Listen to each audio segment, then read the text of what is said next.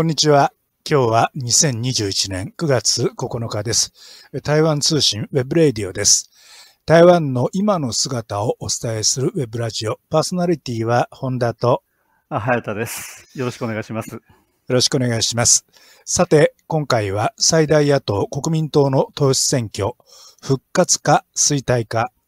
何思慎輔仁大学教授に聞くと題しまして、来たる9月25日に投票が行われる中国国民党の主席選挙をめぐる動きについて紹介します。はい。国民党では、まあ、現職の江慶新主席が、まあ、任期満了を迎えています。はい。えー江慶新さん、まあ、ちょっと漢字を紹介しておきますと、ええ江は、あえー、陽子江の江ですね。入江の江。から慶は、はいあ啓蒙主義の慶ですね。から新は総理大臣の陳。はい江慶新さんという人が、まあ、現在、国民党の主席、つまり党首を務めています。はい。で、えーこのお後継新主席の任期満了を受けまして、えー9月25日に、えー党の主席の選挙が行われます。で、もともとこの選挙5月に行われる予定だったんですけれども、えまあ、新型コロナウイルス感染があー5月半ばから、まあ、台湾では急速に拡大しまして、まあ、このためにですね、一旦、うん、このお選挙を延期しました。ーはい。えーそして、えー7月28日ですね、えー党の中央常務委員会、まあ、国民党はあーこの中央常務委員会というのを最高の意思決定機関にしていますけれども、えーまあ、ここで新しい選挙日程が決定しまして、えー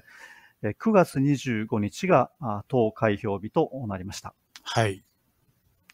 えー国民党主席、えー文字通り、えー国民党のトップなんですけれども、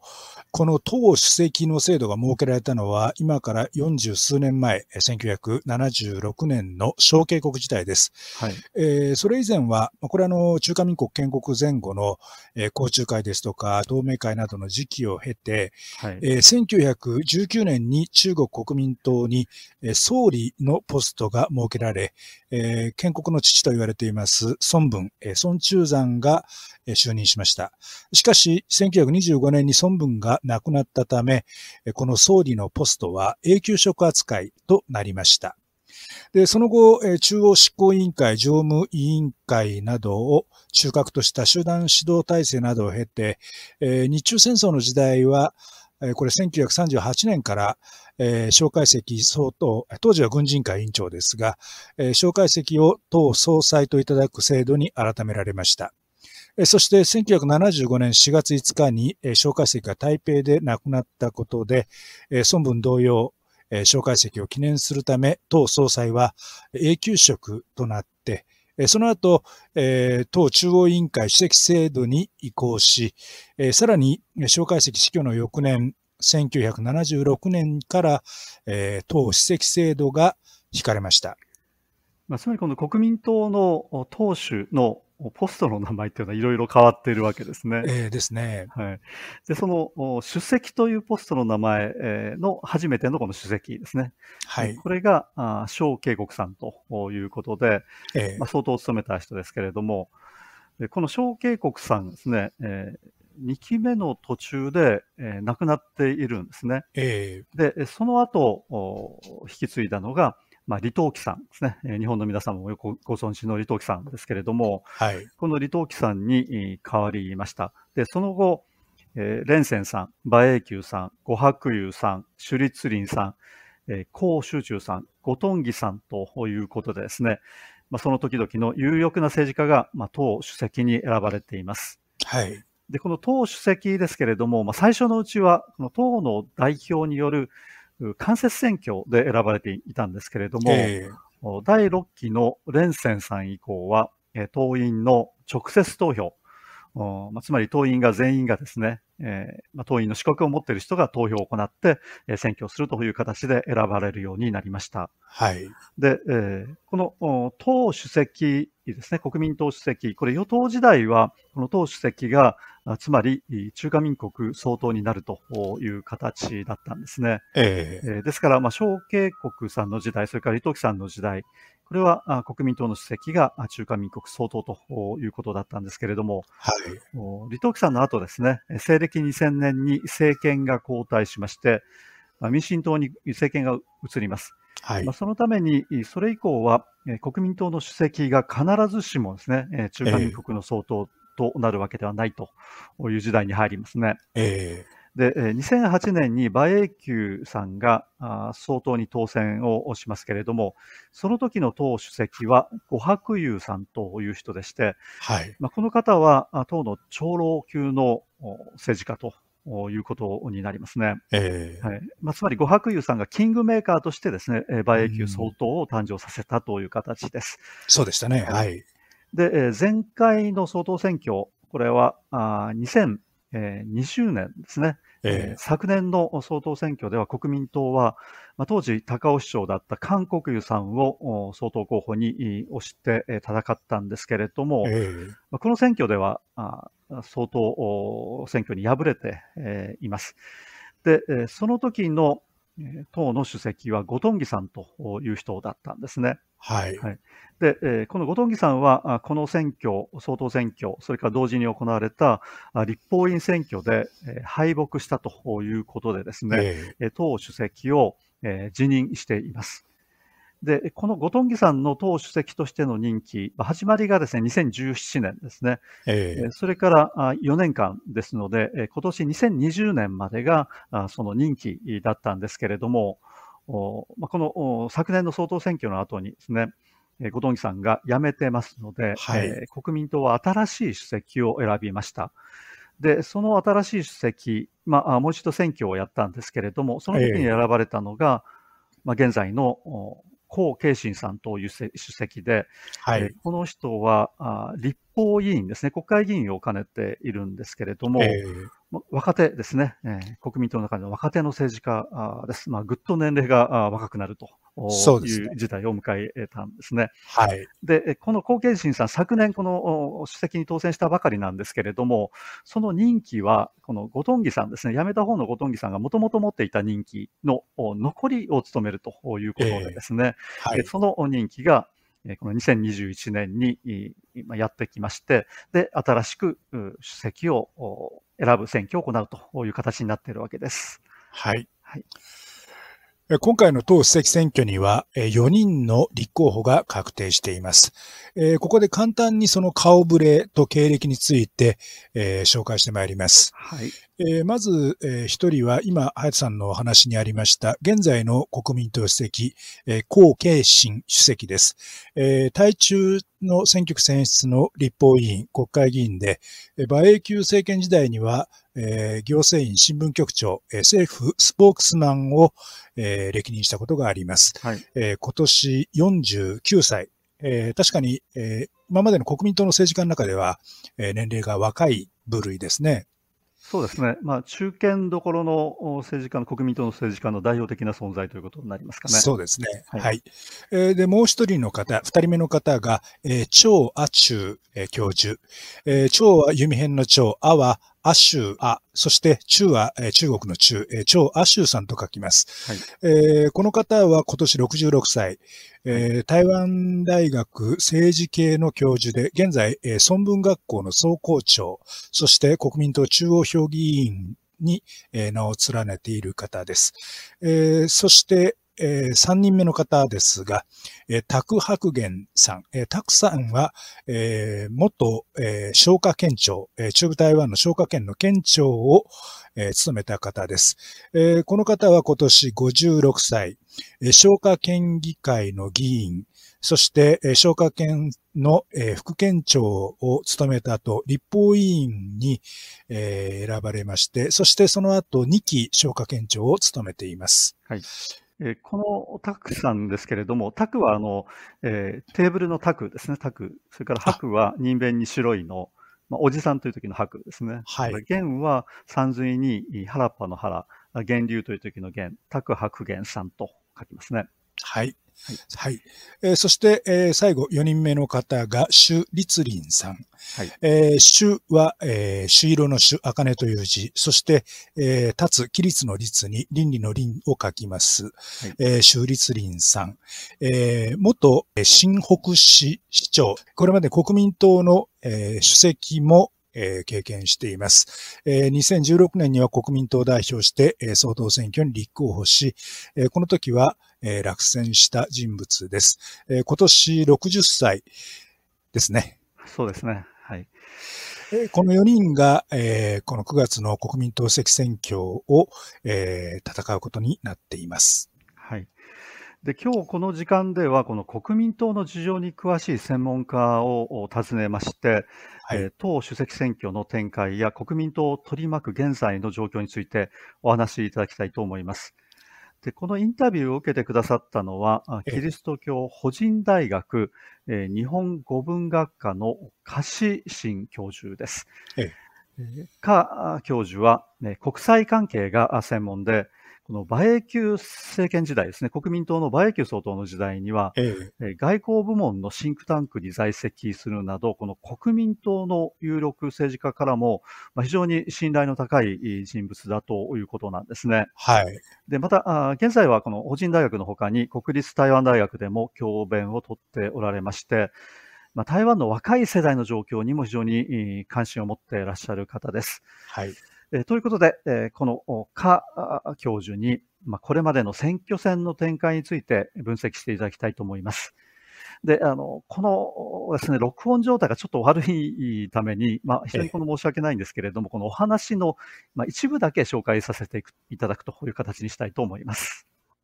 元新北市長ね、例えばあの衆参一般党員のそのあの支持が、まああのえー、強い、えー、けど、でも、ね、今の場党の主席、江启臣、そう、はい、思考部の持っている、もちろん、まあ、あの競争力があると思います。その、まあ、一番競争力強い、まあ、あの候補者がね、大体、まあ、あのあの主席のあの江あの江さんと、まあ、あのもまあ、あの新北市長の,、まああのねまあ、あの衆参、この二人、一番希望のそれもある候補者だと思います。うん、でもね、マスメディア、そういう、まあ、報道から見ると、もっとのその新北市長、彼らは新北市長のその、えっとね、まあ、時代にはあのなんで成績は、ね、悪くないんですよ、まあ、再選しました、そうでしょ、うんうん、えー、8年のスパで、まあ、支持が、まあねまあまあ、かなりの高,、まあ、あの高かったんですね、こういうような国民の中で、まあ、あの支持が得られる、まあ、こういうような民意の、まあ、支持って、まあ、これからの国民党のその、まあ、選挙に、まあ、欠かせないことですよ、こういうようななんですか見方が、まあ、はっきりしていると思います。はいえー、法人大学のカシシン教授のお話を伺いました。えー、台湾のメディアの報道を見ていますと、えー、国民党主席選挙、えー、序盤戦の焦点は確かに、え台湾海峡両岸関係に対する国民党の姿勢ですとか、政策に集まっているようです。そうですね。えその国民党の両岸政策といえば、このまあ、中国では急に教式、えー、と書きますが、一般には92年コンセンサスと呼ばれている理念に代表される、まあ、一つの中国の枠組みのもと、台湾海峡の台湾海峡両岸に行政府が共に併存する状況を黙認し合うといったものが、これまでの国民党の路線でした。はい。まあ、ここでこの92年コンセンサスをですね、少し、ええまあ、おさらいといいますか、改めて紹介したいと思うんですけれども、お願いします。まあ、どういうものかということですね。はい、で漢字では92教式と、先ほど本田さんも言いましたけれども、92というのはこの関数字の9と2ですね。はい、で教式というのは共通認識というのを略した教式ですけれども、日本語ではですね、この教式というのはコンセンサスと訳されていますので、92年コンセンサスというふうに呼ばれるのが普通ですね。はい。はい。で、これは何かと言いますと、1992年のことですが、台湾側の対中国大陸窓口団体、海峡交流基金会というのがあります。で一方、中国大陸側は、対台湾窓口団体として海峡両岸関係協会という組織があるんですね。でこの窓口団体の間で、香港でですね会談が行われました。はい、でこの時に一つの中国、中国は一つであるという原則に対して、双方の間でコンセンサスが成立したお互いにですね、この原則を確認し合ったということなんですね。はい。はい、で、えー、このですね、92年コンセンサス、まあ、そのためにですね、この一つの中国という内容を含んでいるんですけれども、えー、これについての確かにコンセンサスではあるんですけれども、まあ、当時のですね、台湾の与党の国民党の方は、えー、これをですね、一つの中国各自解釈というふうに説明しているんですね。はい。つまり、一つの中国という原則は認めるんだけれども、この国民党政権側ですね、国民党側にとっての一つの中国は、まあ、つまり中華民国であると。いうことなんですね。はい。で、この現在の中華民国憲法というのは、やはりこの一つの中国ということがですね、原則になって、まあ、それに基づいた憲法ということになっているんですけれども、まあ、これを、これに基づいてですね、えこの一つの中国というのを認識するということで、この一つの中国は中華民国だということなんですね。はい。で、まあ、もちろん中華民国というものをですね、中国大陸側が認めているわけではないですね。共産党政権はこれを認めてないわけですけれども、えー、中国大陸側がこの一つの中国についての92年コンセンサスをどのように解釈するかは問わないという考え方。これが各自解釈なんですね。はい。それぞれ台湾と中国大陸で各自に解釈していいということです。で、これに対して中国大陸側はですね、共産党の方は、92年コンセンサスは一つの中国という原則であるということまでなんですね。えー、で国民党側が言っています、えーまあ、台湾側の国民党が言っています、各自解釈を中国大陸側が認めたことはないんですね。はい。しかし、否定もしていないんですね。うん、うん、で、この92年コンセンサスという言葉はですね、えー、これ、いつ頃からできたのかというと、この92年にできた言葉ではなくてですね、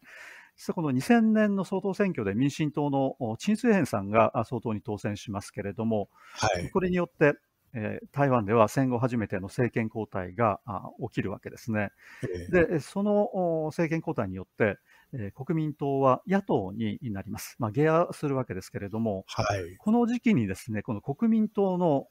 まあ、知恵袋の一人と言われていました、ソキさんという人がいまして、はい、この人がですね、この92年コンセンサスという言葉を発明したというふうに言われています。えー、まあ、一種の造語ですね。はい、でこのソキさんというのは、まあ、その後、馬英九総統の右腕となりまして、政権を支えることになるんですけれども、えー、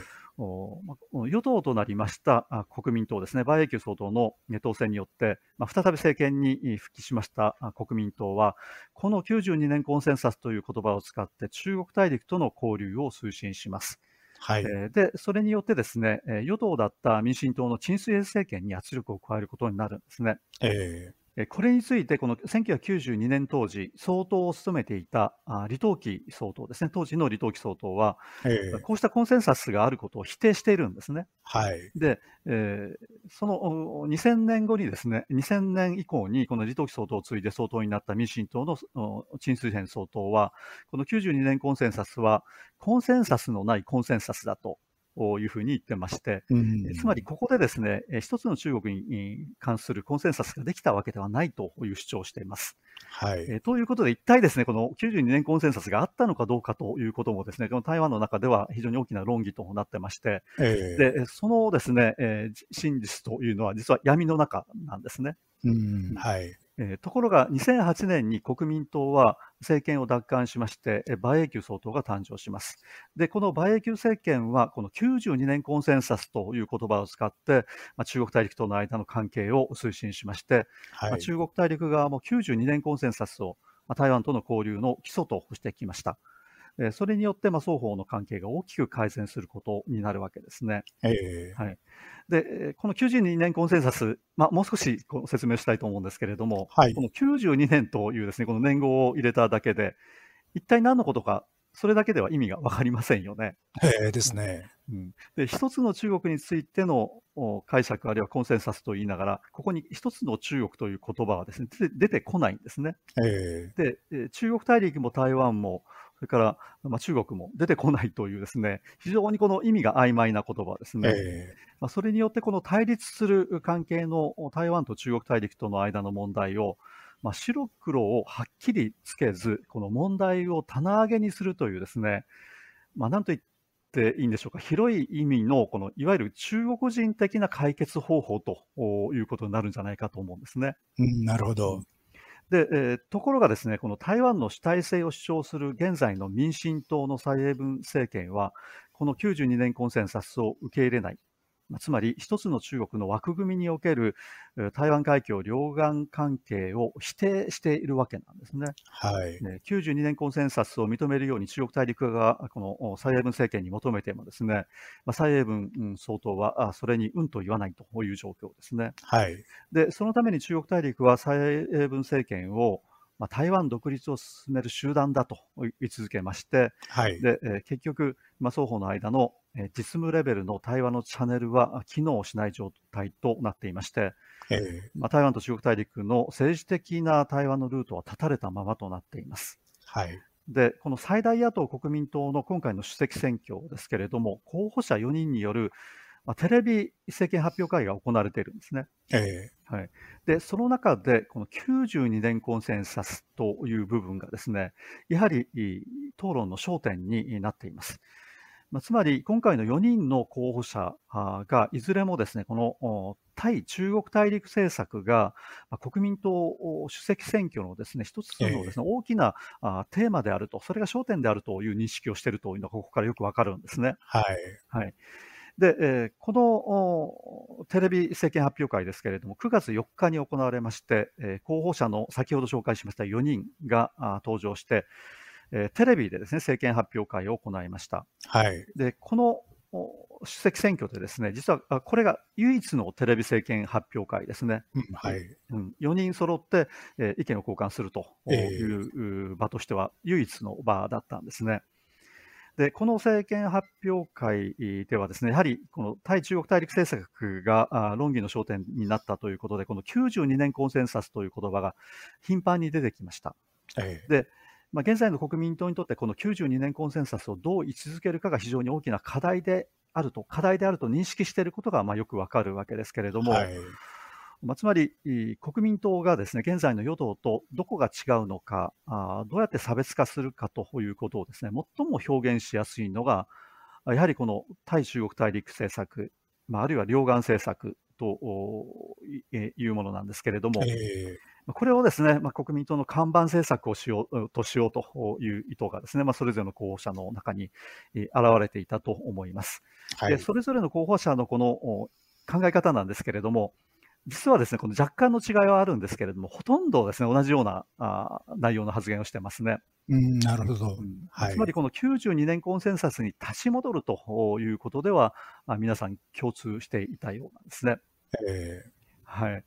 えー、ということでですね、まあ、若干の違い、例えばですね、この先ほどの孫文学校の張亜中さんはですね、はいえー中国大陸との間でですね平和覚書を調印しようというような提言をしていますし、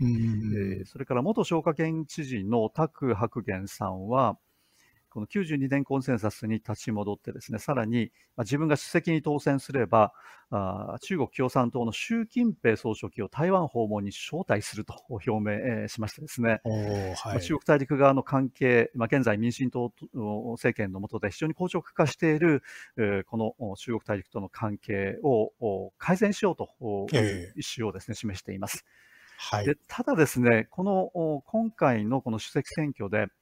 えー、まあ、直接対決と実は言われていまして、えー、そのメインとなっているのが、現在の主席の後継新さん、それから元主席の朱立林さん、この2人の対決なんですけれども、この2人についてはですね、今回のこの弁論会ですね、政権発表会の中で、この対中国大陸政策に関するですね発言というのがちょっと曖昧なんですね。えー、よくわからないと、おまあ、これまでとあまりですね、えー、違った発言はしなかったということで、はい、このあたりがですね、今後のこの主席選挙の選挙戦の中でどのように現れてくるのかというところも注目されるところなんですね。なるほど。まあ、その92年コンセンサス、えー、引き継いで、えー、もう少し話を進めますと、えー、台湾内部におけるこの92年コンセンサスの扱いと受け止めっていうのは、まあ、台湾側の意識もあるんでしょうが、その時々の米中関係に大きく左右されてきた感があります。例えば2012年、馬英九総統が再選を果たした際、この92年コンセンサスに代表される台湾海峡両岸の平和共存路線を背後から後押ししたのは他ならぬアメリカでした。当時の国民党にとって92年コンセンサスは、台湾社会と経済に安定をもたらす一種の切り札として、まあ、機能してきたと言えるんじゃないでしょうか。はい、しかし、その後ですね、まあ、アメリカの衰退、そして中国大陸当局の、まあ、膨張、強大化が進む中で、えー、この中共政権を牽制することを目的に、えー、アメリカが台湾に対する扱いを変えるようになったことで、この92年コンセンサスに代表される両岸共存路線に、えー、その懐疑的な世論が台湾でも次第に力を得るようになりました。特にアメリカ社会の分断が決定的となって、そのより深刻な衰退ぶりを外部に、見せることになった2016年のトランプ政権、これはあの、蔡英文民進党政権の誕生から、その後に、すぐ後に発足した、トランプ政権ですが、えー、このトランプ政権が発足したことで、蔡英文民進党政権は、えー、中国大陸との対立をためらわない、えー、米国一辺倒路線を取るようになりました。はい。えー、そしてですね、えー、2020年の総統選挙ですけれども、えー、この時、まあ、民進党の蔡英文さんがあ相当再選を果たすんですね。はい。で、えー、ところがですね、この蔡英文さん1期目でですね、まあ、あかなりのこの不満がやはり起きまして、えー、でえー、当選できないんじゃないかということですね。この選挙の前の年まではですね、まあ、さまざまな、まあ、トラブル、トラブルといいますか、えー、党内の対立もありますし、今、蔡英文、えー、総統の政策運営ですね、政治運営に対する不満などもありまして、はい、再選はできないんじゃないかというふうな考えをですね、持つ人は多かったんですけれども、あの、一時期世論調査なんか、支持率調査でも蔡総統の支持率かなり落ちてましたし、はい、特に2018年、あの、韓国瑜氏が高尾市長に当選した選挙の少し後あたりまでは、はい、あの、確かに相当再選を危ぶむ声っていうのはかなりいろんなところで聞かれましたよね。そうなんですね。で、それが復活してきた、蔡英文総統が復活してきたのはですね、これやはりあの香港での事態などがですね、えー、えー、非常に大きな要因となっているというふうに言われていますけれども、この蔡英文総統ですね、えーまあ、香港で、えー、このデモが激しくなると、でそれはですね、えー、この中国大陸に対する、まあ、香港の人たちの、まあ、強い不満が背景にあったというふうに考えられるんですけれども、えー、まあ、そうしたあことがですね追い風になって再選を果たすということになりますと、この蔡英文政権の、まあ、対中国大陸敵対路線といいますか、はい、えー、と同時にですね、この対アメリカ追従路線がですね、これまで以上に強まったということになります。はい、で、えー、同時にですね、国民党が掲げてきました92年コンセンサスに代表される、まあ、台湾と中国大陸との間の融和路線ですね、あるいは平和路線というものについてはですね、はい、まあ、かなり厳しい目が向けられる。92年コンセかなりですね、この厳しい状況に追い込まれるようになったと言えるのではないでしょうか。はい。ということで、この国民党の党首の選挙ですね、国民党主席選挙で、えー、この92年コンセンサスなど、この台湾海峡両岸関係はどのように語られたのか、去る9月4日に行われた国民党主席候補によるテレビ弁論会に対する論評なども含めまして、先ほどの柯教授に伺いました。まあ、まあ両岸関係、多分なんで先日のテレビのそういう、まあ、の弁論会、そういう、まあ、の内容をあの、えっと、見ると、やっぱり、まあ、今のそういう、まあ、あの国民党の,、まああのね、党内のそういう、まあ、路線のそういうまあのねまあ、決めることはね、まあまあ、一番、まあ、あの大切だと思います。でもね、まあ、あの主産と、まあ、の江さんのそういう、まあ、あの中国大陸のそういう、まあ、内容はほぼ同じでしょう。やっぱり、まあ、あの馬英九、まあ、の前総統時代のそういう、まあ、あの92年のコンセンサ、あのコンセンサスですね、まあ、の上欧コンセそういうことを思ってるそうでしょ。まあ、あの92年のあのコンセンサスに基づいて、うん、あの両岸関係をあの再スタート、こういうような政策を、まあ、取っている、まあ、それはこういう、まあ、あの中国大陸その、まあ、あの政策、多分、まあ、今回の国民党の党の主席の一番なんですか、まあ、あの大きなそのあの論点だと思います。うん、でもね、まあ、あの国民党将来、まあ、与党に、まああのね、なる場合はね、多分、まあ、あの両岸関係だけじゃなくて、そうでしょ、うん、まあ、あの国を取ることは、やっぱり、まあ、内政が一番大切だと思います、国民のそういう、まあ、生活にとって、それまあ、の中国大陸のそういう、まあ、政策だけで国民をあの説得されないです、そうですよ、うん、でもね、まあ、あの先日のそういう国民党のこの4人の候補者、でもまあはっきりしたそういう、まあ、内政の政策何かまたまあ聞こえて今いなかったんですよ、うん、それで、まあ、あの今の国民党の出席選挙、国民の中であまり重視していない、うん、なんで彼はなんで今で思ってるそういうまあ生活と関わってるそういうまああのことはね、全く聞こえない、そうでしょ、うん、話してるそういうまああの、えーと、両岸政策は、まあ、一般の一般の国民では両岸政策はやっぱり、まあ、我々の生活はあんまりあの、ね、直接のそういう連結は、ね、あんまりなんてはっきりしていないです、そうでしょ、それで、まあ、あの将来また2週間ぐらいのその時間があって、まあ、この4人のその、まあ、候補者、まあ、これからのその、まあ、国民党のそういう主なその、まあ、経済政策では何かまた今の、まあ、台湾のたくさんの経済問題社会問題は何ですか、まあ、あの持ってるでしょ、まあまあ、日本の同じような、まあ、あのなんて構造的なそういう、まあ、あの経済問題なんて少子化問題また社会福祉。今のそういうなんだ何か国も直面しているそういう新型肺炎のそういうあの対あの対策はね、まあ、こういう国民になんで重視されているそういう、まあ、あのことについて何かそういうはっきりしたそういう、まあ、政策があるのか多分なんで、まあ、もっと詳しくまあ説明しなければならない、それで私は、まあ、そういうことを、まあ、彼らにあのなん期待しているでしょ。うあのもし、まあ、こういうようなまだ政策がなければ多分来年のそういうなんですか地方選挙も国民党はかなり難しいと思います。両岸関係そういう話ばかりそうでしょ、うん、では、まあ、内政について何かの論争もしなかったでもね、まだ国民の生活にとって一番大切なそういうまだことはやっぱりなんですか、まだね、内政のそういうような政策ですよ、そうそう、はい、あの民進党こういう、まあ、今のそういうの取ってるそういう新型肺炎のそういうなんてについてのまだ政策、また、ね、経済さあの経済政策、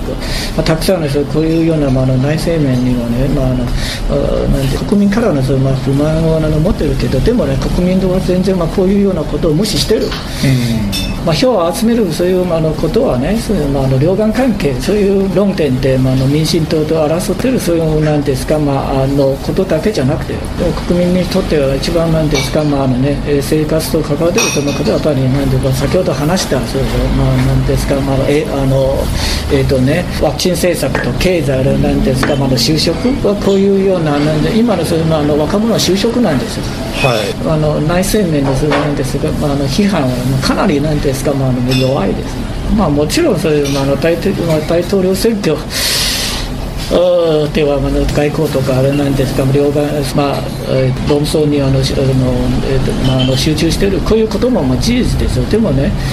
えーとね、一番最初に何らかそういうなんか政策を打ち出して国民のそういうあのなんか目線を、えー、集められるのか、まあ、国民党のそういう、まあ、リーダーは誰でもまあこういうことを考えていないでしょう。これはまあ国民党のそういうなんです今の最大のそういう問題ですね。今回のテレビ弁論会に対して内政問題での、えー、論述が非常に乏しい、えー、なかった点をえー、科教授は指摘しておられます。はい、これはあの台湾に限ったことでは、この点については台湾に限ったことではないのかもしれませんが、新型肺炎新型肺炎の感染症対策を前面に押し出すことで、今、その台湾の社会全体、全体がその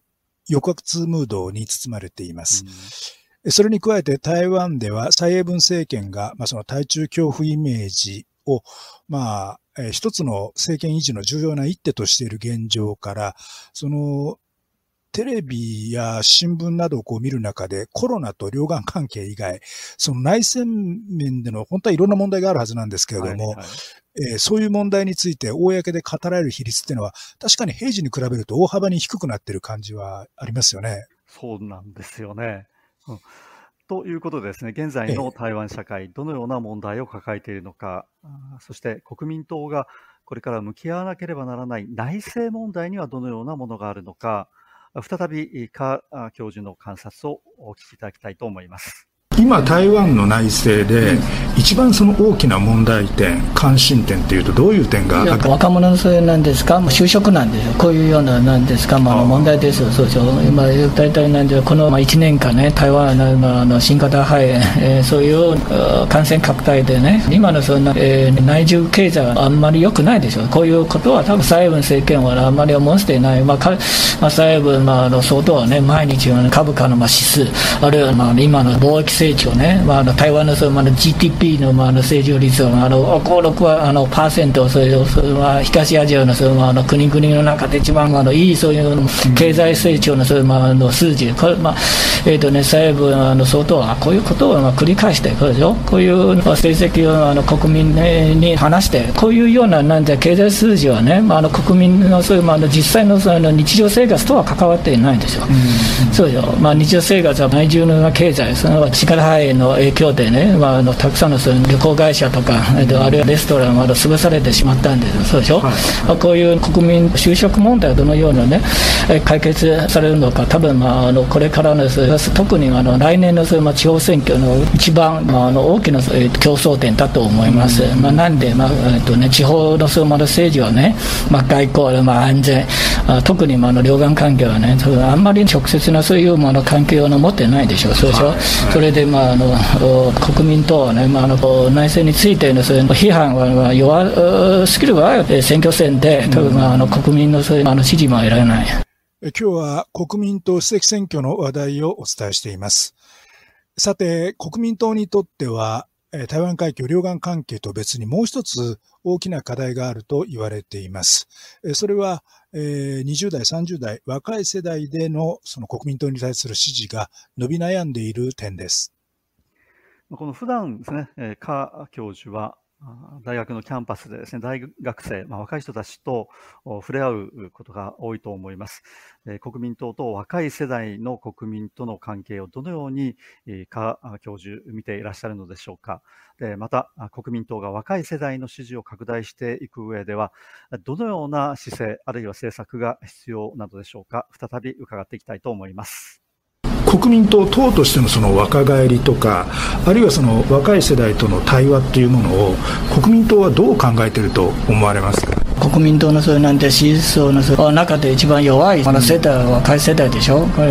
こういう若い世代はなんていうまああのね国民党はあんまりなんですか、まあ、好きではない。国民党は民主とか彼らのそういうアイデンティティもあのふさわしくない、まあ、それでこういうような価値観あるいは中国に対してのその、まあまあ、アイデンティティを違えてね国民党をあの支持をしなかったんで。でもねこういうようなまあ状況はね変えられると思います、まあまあ、例えばまあ先ほど話したワクチン政策そういう、まあえっと、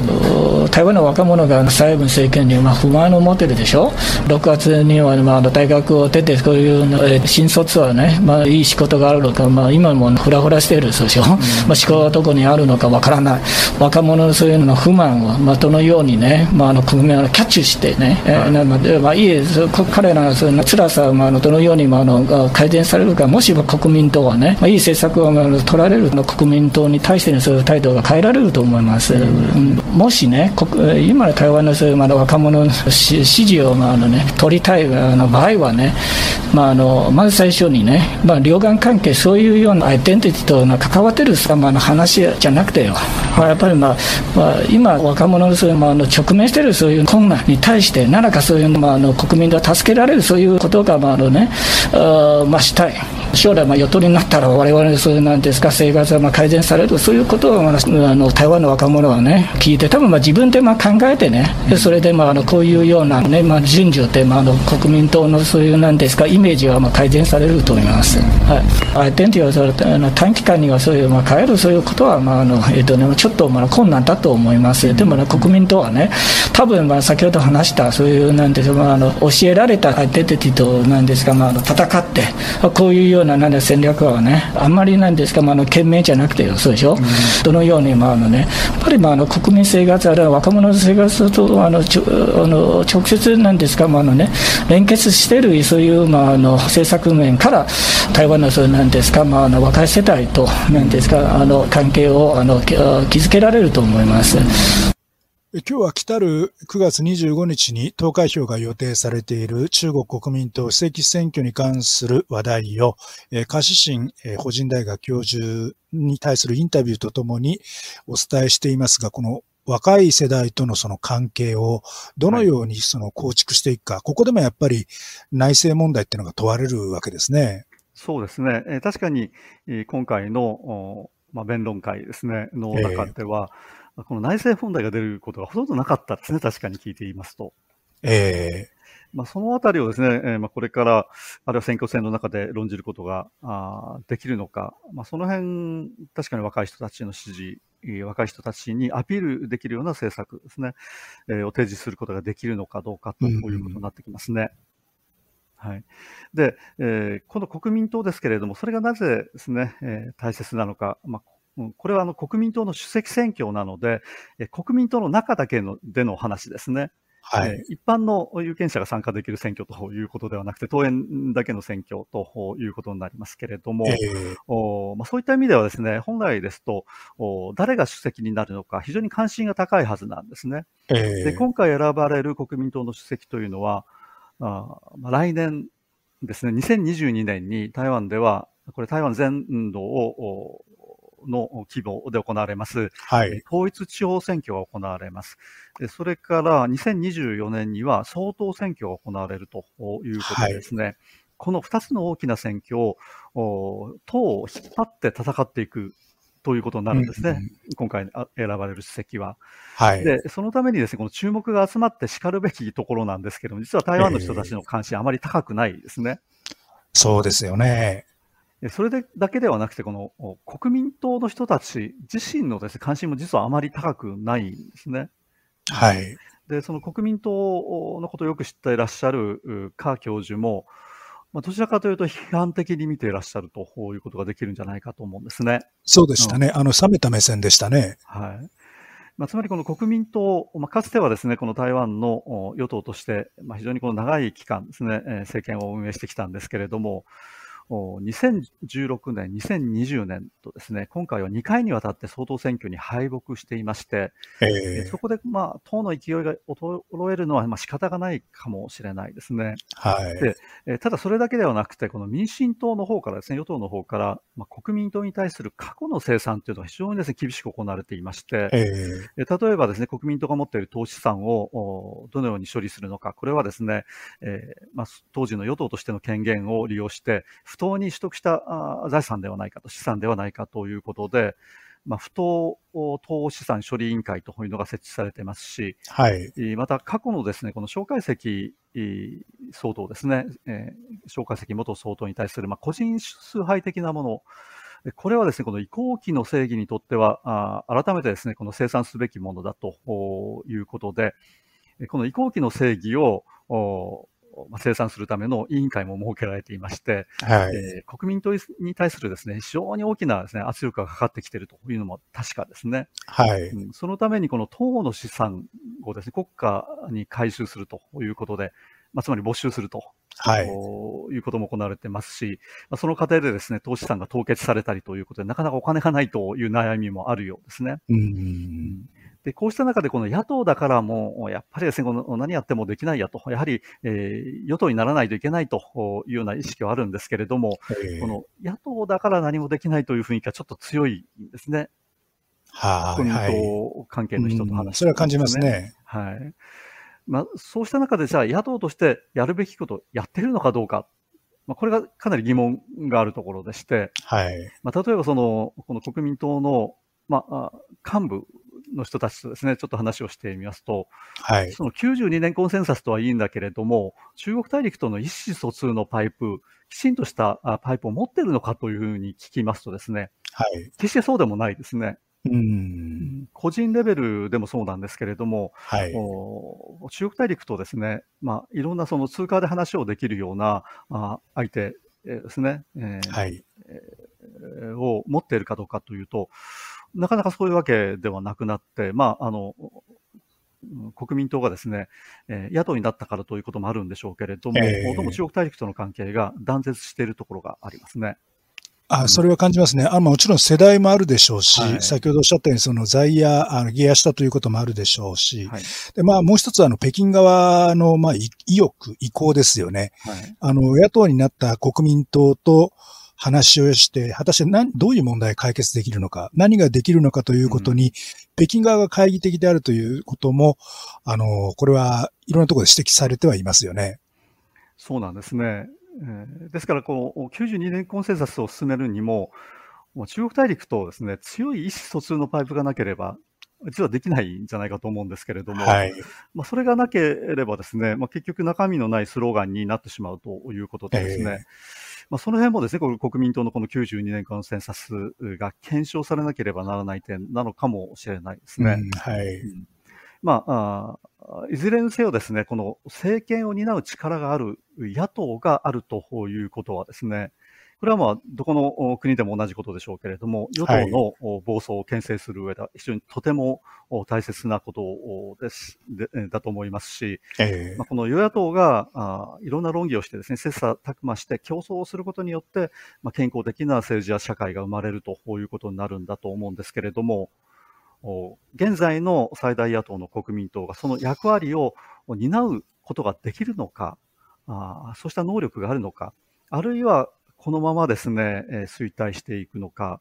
あまあ、先ほど、川教授も批判的に見ていらっしゃいました。で、川はい教授としてはですね、まあ、あ国民党にしっかり欲ししてほしいということで、まあ、あのような指摘をされているのだと思うんですけれども、えええーまあ、現在、その国民党は最大野党、おまあ、政党としてはですね、えー与党・民進党にする第2党ですけれども、はい。おあるいはこの第3政党が出てきてですね、国民党にとって変わる可能性がなきにしもあらず。で、現在はこの台北市長のカブンテスさんがですね、率いています台湾民衆党という新しい政党がありますけれども、この支持率がですね、えかなり上がってきて、まあ、国民党に迫る勢いを見せているんですね。なるほど。まあ、こうした中で、じゃあ国民党がですね、まあ、独自路線を出し、そして、えー非常にこの有力な野党になっていくのか、そして将来ですね、えーさらには、えー政権に復帰どできるのかどうかということですね。これはまあ非常に注目されるところだと思うんですね。はい。うんまあ、日本の方はこの台湾といいますと、この台湾の、まあ、独立を進める民進党ということで、えーまあ、この民進党、そして蔡英文政権ですね、えー親近感を感じている方が多いのではないかと思うんですけれども、ええその一方で、この中国大陸とお近づいているうー国民党ですね、中国大陸とお良い関係を築こうとしています国民党に対しては、まあ反感を持ってですね、えーなんだかこの悪い政党だというイメージ、あるいはその中国共産党の仲間だという印象を持たれるのではないかと思うんですね。うんでも、その国民党というのはやはりこの台湾の政党なので、それだけではなはいいわけですね。で、えー例えば昨年の総統選挙ですけれども、まあ民進党の蔡英文総統が800万票ですね、を獲得して、えーはい勝利をしたわけですね。再選果たしたわけです。ええしかし国民党を見てみますとですね、えー前回の国民党の総統候補であります、韓国瑜さん、550万票を取ってるんですね。えーえあそうですね。はい蔡英文さん800万、えーそして、えー韓国瑜さん550万ということで、この550万票の支持というのは国民党には確かにあるわけですね。まあ、当時、こ総統選挙の時はあったわけですね。これは、あの、立法院選挙はのい票を見ていますと、得票で見ると、実は民進党も国民党もそんなに大きな差はないんですよね。そうなんですね。えーですから、このですね、えー550万票ですね、この総統選挙の場合の、この票がはい現実として存在しているということであればですね、この国民党を見ないと、台湾の全体像は見えてこないということになるんじゃないかと思うんですね。はい。で、日本の多くの方は、まあ、国民党に関心がある方では、実はですね、非常にこの少ないというのが現状ではないかと思うんですけれども、えでも国民党を見ないと台湾は理解できないというふうに考えます。で、これはこのどの政党を支持するとか支持しないとかいうことではないわけですよね。まあ、あくまでもこの外国でという、外国であるこの台湾で発生していることおですので、まあ、バランスよくですね、見ていくということが必要ではないかと。で、えーまあ、皆さんぜひですね、この最大野党、国民党にも目を向けてえーほしいというふうに思っています。今日は最大野党国民党の党首選挙、えー復活か衰退かと題して、カシシン法人大学教授にお話を伺いました。この番組の内容についてご意見、ご希望、ご質問などいただければと思います。また、チャンネル登録もよろしくお願いします。えパーソナリティは本田と、えそして、早田でした。それではさようなら。皆さんさようなら。2021年9月9日台湾通信 Web Radio でした。